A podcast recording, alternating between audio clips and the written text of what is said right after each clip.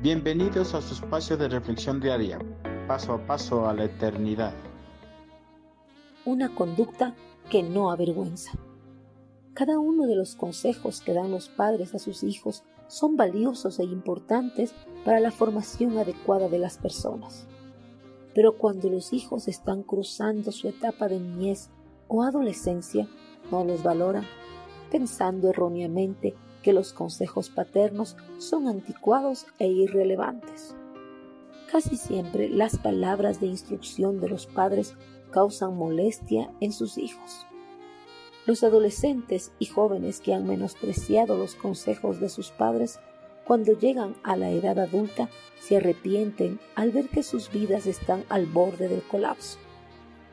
Una vida arruinada con frecuencia es causa de burla y desprecio por las personas del entorno. El salmista, para no ser avergonzado por la sociedad humana, en su oración al Señor expresó las siguientes palabras. Quiero corregir mi conducta y cumplir tus mandamientos. Si los cumplo, no tendré de qué avergonzarme. Salmo 119, 5, 6.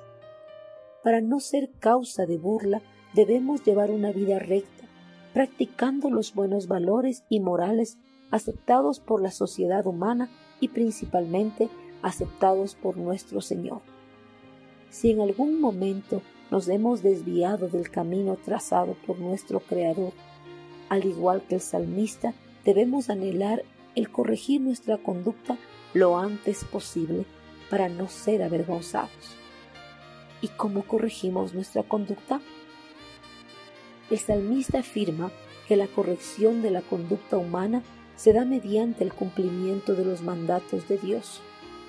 La Biblia, que es la palabra de Dios, contiene todas las instrucciones necesarias para que nosotros podamos llevar una conducta intachable ante los hombres y ante Dios.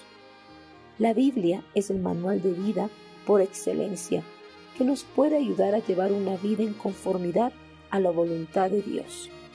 Si nosotros obedecemos y cumplimos con todas las instrucciones que están descritas en las Sagradas Escrituras, jamás seremos avergonzados por los hombres.